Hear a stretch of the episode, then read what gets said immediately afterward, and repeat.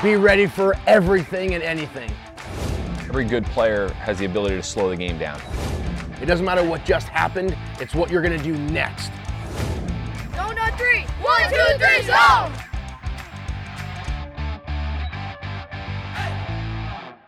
This episode is brought to you by Smush Ball, the official training ball of Zoned Sports Academy. How many times do you go to a game and there's no batting cages, no nets, and you only have a field to hit into? No problem.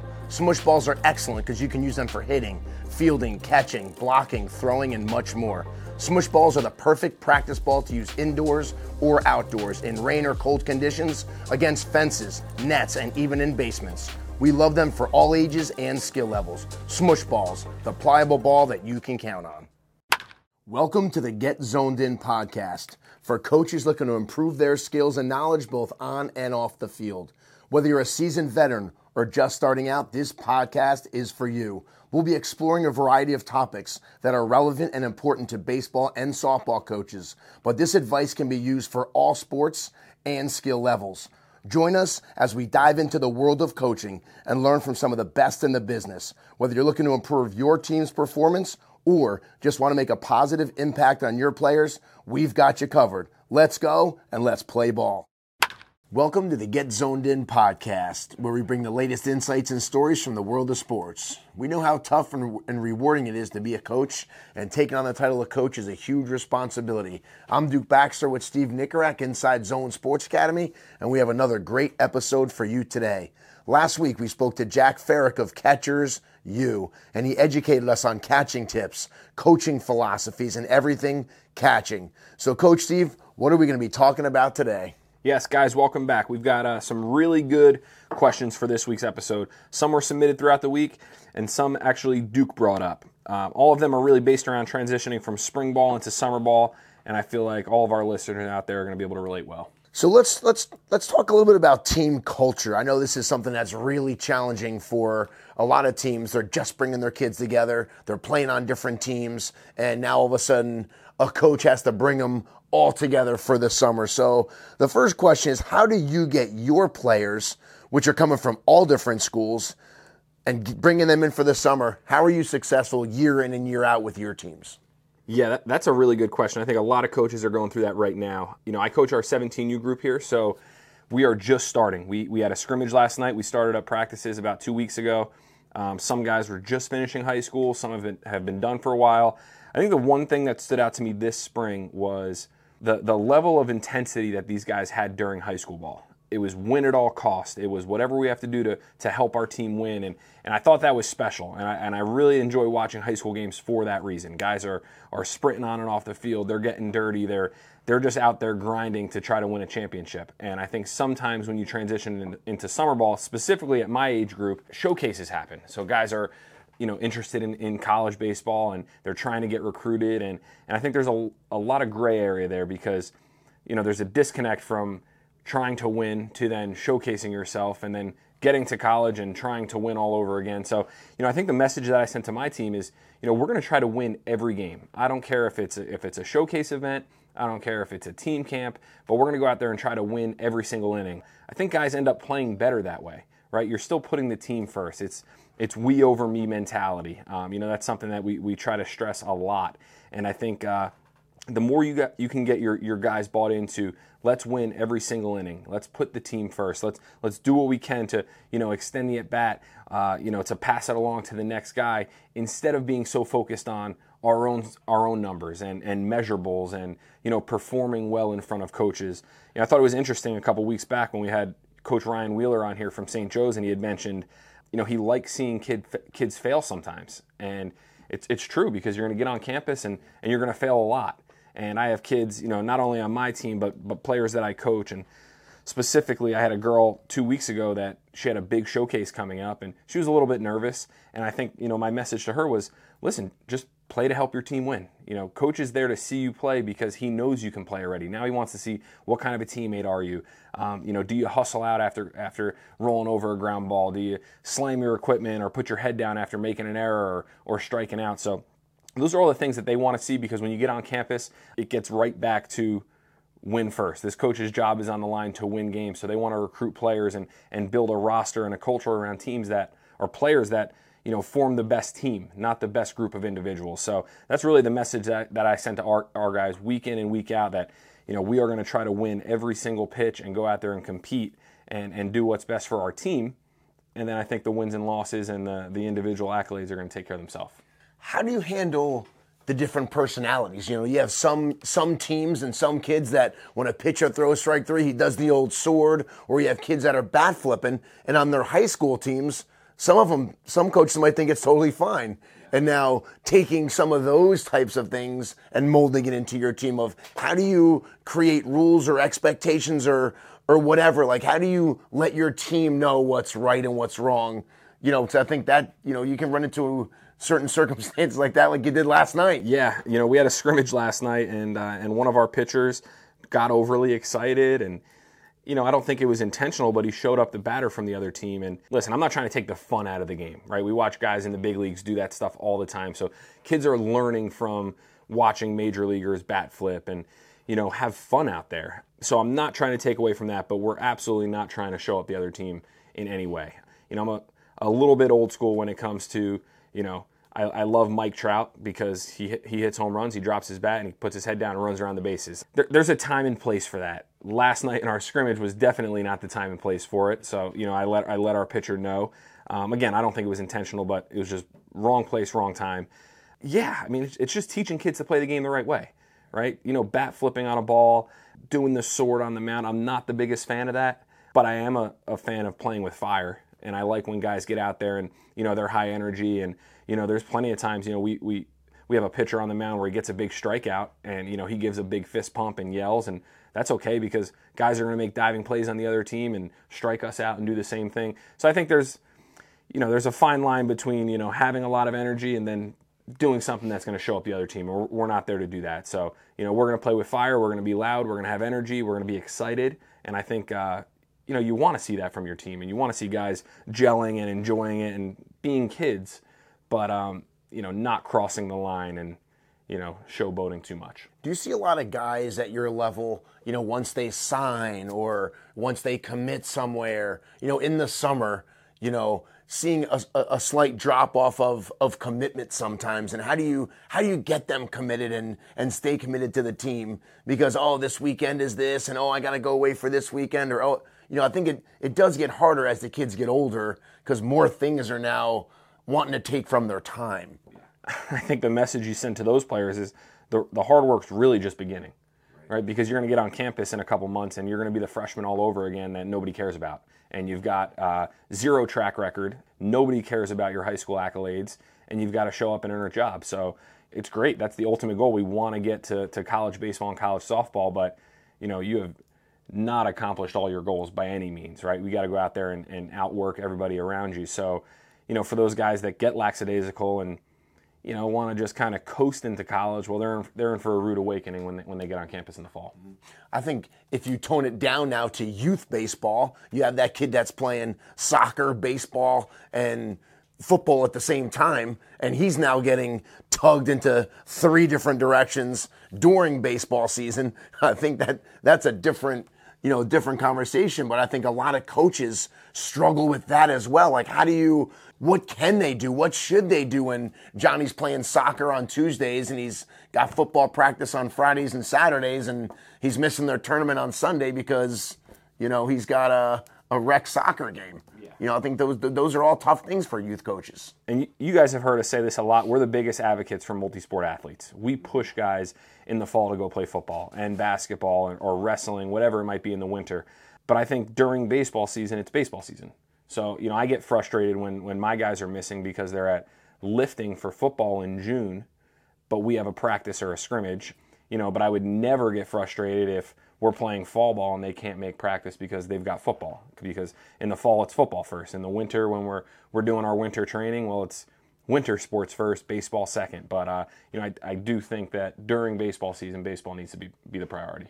And I think it's hard because you know, we go to you go to a showcase the following weekend, and all of a sudden the guys wonder why he can't find his curveball or he can't hit his spots anymore. Well, it's because you you missed all you missed practice all week because of all the other sports you were doing, and now you're trying to perform on the field when it really matters.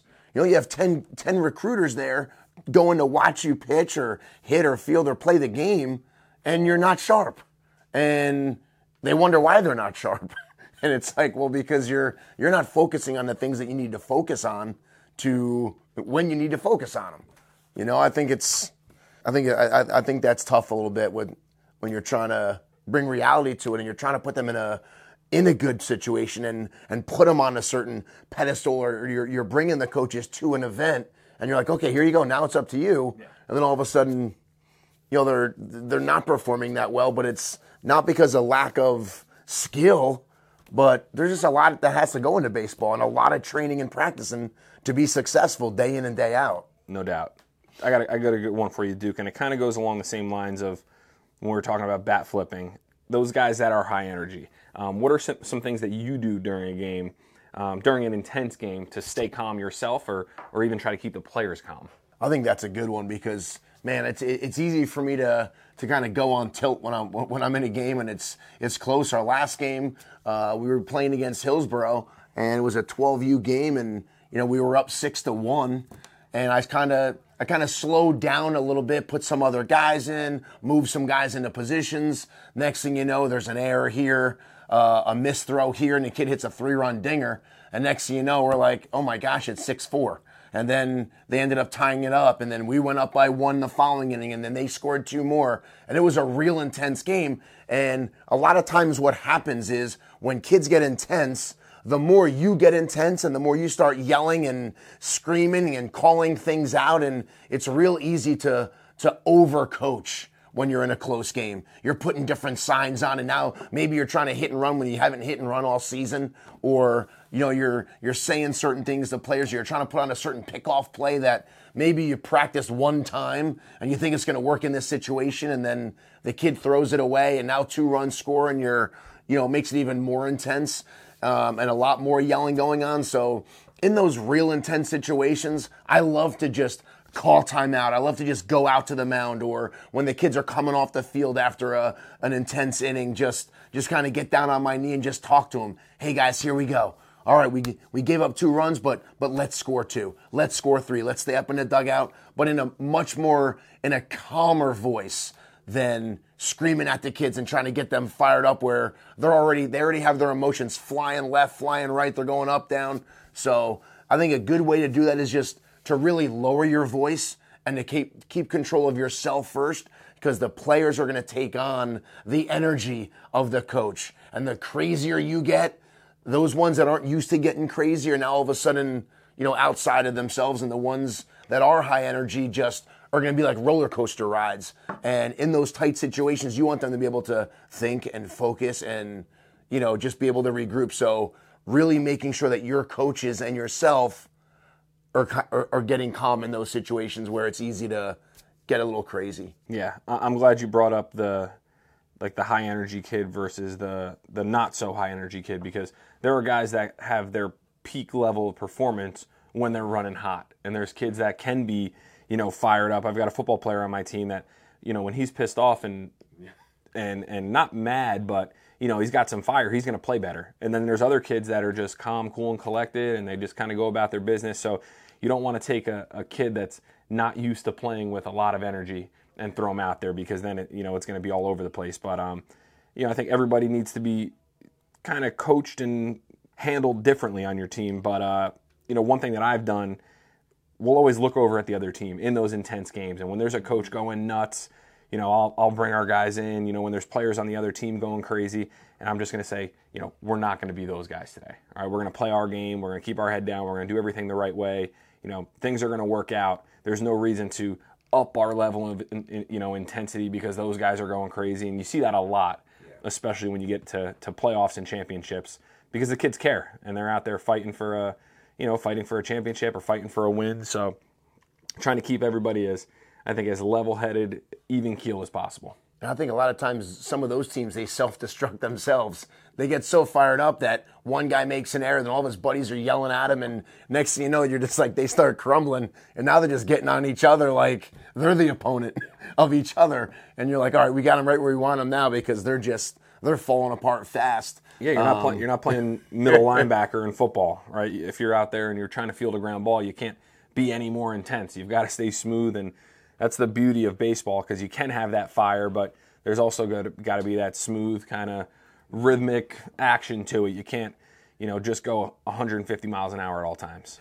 I think while we're on the topic of getting heated up, I got a topic. It's I called it umpires gone wrong. What do you do when the umpires are either rookie umpires or really inconsistent umpires? How do you handle that situation as a coach? Because you've seen all of it. Really good guys, and you've seen guys that aren't good. You've seen the guys that just they want to be the ones that are controlling the entire game, and then you have the rookies that are just almost really don't even know what what to be calling out there. So, how do you handle that situation as a coach? Yeah, I mean, I've been on the the good and bad end of that multiple times, and I'm just as guilty as anybody of, you know, letting an umpire hear it when they're really bad. Um, that was, you know, a couple years back. I'll never forget. Duke and I were coaching together, and we lost the game where we had grinded and battled back, and you know, the ball bounced after home plate, and the umpire called strike three to end the game. And I lost my cool a little bit, um, really just because he took the game out of the player's hands. 99% of the time. That was probably the most mad I've ever been. You know, I think trying to stay calm, just like we talked about in, in those high pressure situations or, you know, when an umpire is making a mistake, you screaming and yelling from the dugout isn't going to do any good right? You constantly nagging on the guy or yelling at him, you know, on top of the parents on your team yelling at him because now all of a sudden your players are going to want to start getting on him. You know, I think it starts in the beginning. We talked last week about the catcher umpire relationship. Well, the coach umpire relationship is, is just as important, if not more important. So, you know, I always like to go out there, introduce myself, get their first name. I write their name on my lineup card. From there, you know, it might be small talk. How's your weekend going? How many games are you umping today? You know, create that relationship to where, you know, there's an open line of communication. You know, then if there's questionable calls, maybe in between innings, you're walking out to coach third base or first base, you stop by and, and just ask them, hey, where'd you have that pitch? Or, you know, is my guy missing off the plate? Start it from there. And, uh, you know, you're, you're going to get a lot better feedback doing it that way than you will screaming and yelling from the dugout. And I, I've done it both ways. I've, I've gotten on umpires from the dugout before, um, but I've also gotten on a first name basis with them where I can actually talk to them. And, you know, when you start to get on their good side a little bit, you'll start to get more, more, more borderline calls.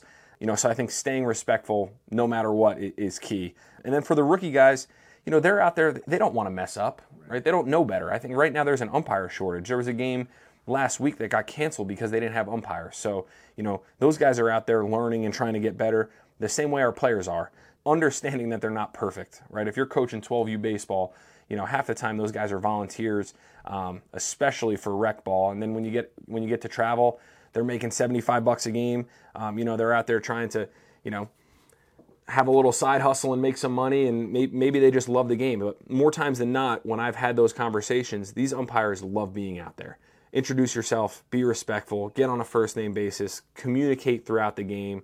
You know, if they make a if they make a great call, maybe you know whisper to them on the walk on, on the walk by. You know, good job right there. You made made the right call. And then if they make the wrong call, handle it the exact same way. And you coaches out there, we had uh, United umpires were here. We had two awesome guys came, and we were just talking about umpires and talking about like Coach Steve said, coach umpire relationship, what coaches should do, how to contest a call, how to, you know, how to take the ground rules and all that stuff. And one and the umpire said this and it, stuck with me. He said, Don't make it personal. So when you're a coach, don't say, You're a bad umpire. You are bad. You can say you made a bad call, or you can say, you know, you can talk about what he did, not him as a as like as a personal like you know, jolt at him. He goes, because that's what just gets me so fired up when they t- say that I'm bad or, or, you know, that sort of thing opposed to my call. And, uh, you know, I, I'd read something yesterday. It was, it was on CBS and they were, there's a place in Kansas that they had to, they had to actually cancel the tournament because two of the parents and one of the coaches threatened the umpires. So the umpires then went to the, the main guy and they canceled the entire tournament and it was on CBS News, like on one of the, and I was like, what in the world is like, what is going on? So now they're saying they don't even know when they're going to have another tournament because it's not worth it. you're, you know, you, are getting your life threatened because you you called strike three, and you, I think it's just. You know, it's tough, and I think that we just need to make sure that we keep our cool and understand why we're there. We're there for the kids and how we react and respond to a call is exactly what our kids are going to do and the players and then the parents. So again, coaches, That's why taking on the title of coach is so hard because everything falls back on you. You as a coach, how you handle yourself is going to be how everybody else in the organization and the parents, you know, handle themselves. So we got to be really careful whether we like it or not. You're always on the spotlight. So Yeah, and I think I think like Duke said, you can't lose sight of where you're at and what you're you're doing and trying to accomplish. We we all laugh when Aaron Boone gets ejected 25 times a year and goes nuts and he's spitting and cursing and screaming and like the Yankee fans are cheering and we love seeing that because he's trying to fire up his team, but we can't do that for 12U baseball. we, we can't be the guy out there, you know, causing a scene because really it, it's embarrassing. And I think looking back, you're going to say, why did I handle myself that way? This guy is, you know, not only doing his normal nine to five job during the week, but now he's out here on the weekends umpiring my son's baseball game, and I just blew up on him. And we see those horrific scenes of guys in fist fights and basketball gyms. I mean, I see it all winter long. So yeah, don't be that guy. I got one more here for you, Duke, and I think this one this one's going to resonate with a lot of people because you know guys are going now from their spring league. Um, it could be rec ball, it could be travel ball, and then transitioning into districts and tournament play. So what do you do differently as a coach?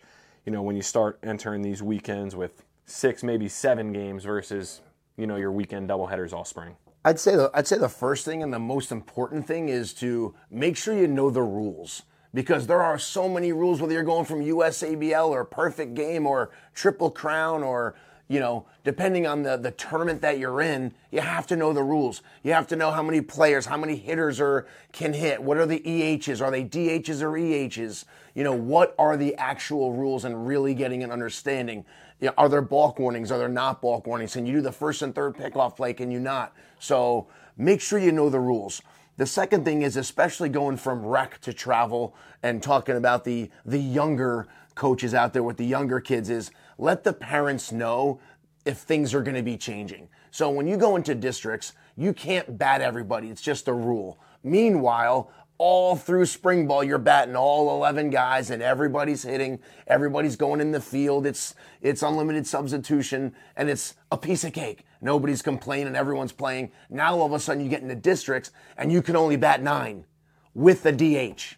And once he's a DH, he can't go back in the game. Only nine are playing, which means two are sitting on the bench. And now all of a sudden you're getting these questions. Why is my son sitting? Why is this? Or the parents asking the son, how come you sat today? And the son doesn't have any idea why he's. So I think coaches, make sure you send an email out and you also talk to the parents about what summer ball is going to be like. Hey, this is what we're going to do. We can only bat 10. So we're going to try to you know, adjust to see who sits from game to game, maybe, or you know, some kids are just going to sit more than others, and this is this is how we're going to go about doing it, so that the parents do know. That way, that's not every single time at dinner time, mom's asking the son, "What's going to happen? Are you playing today? Are you not playing today?" You know, don't put more stress on the players or the coaches by asking those questions. So I think that's number one. Number two, during the season, making sure that you're getting as many kids pitching as possible. Because when you head into those long weekends, you're not just playing one single game on a Sunday, you're playing two on Saturday, then you're playing another game on Sunday morning, and that sets up the pool to figure out who's making the playoffs. So you may play maybe playing five games or six games in a weekend. So you have to make sure that all hands are on deck all the time, that your pitchers are ready, you have, you know, enough pitching so that you're not burning out the same kids over and over and over again.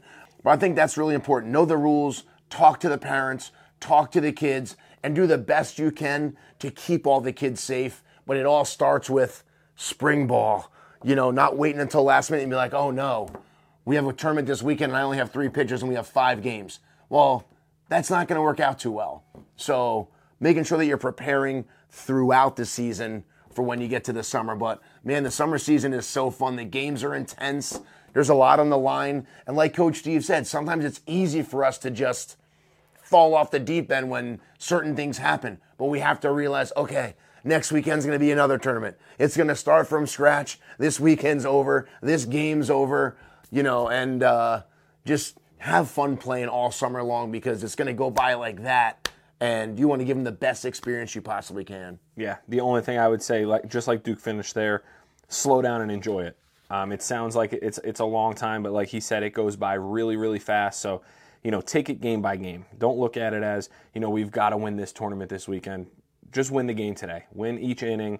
You know, slow down. Enjoy the amount of time you have to spend with the kids because, you know, they're gonna they're gonna remember those things. They're not gonna remember how many trophies they won. They're gonna remember, you know, the trip down to Ripken or the trip up to Cooperstown and you know what they're doing in between games to have fun with their teammates. Um, so that's that's all I would add. Really, just you know, try your best to slow down. Don't look don't look forward to it ending.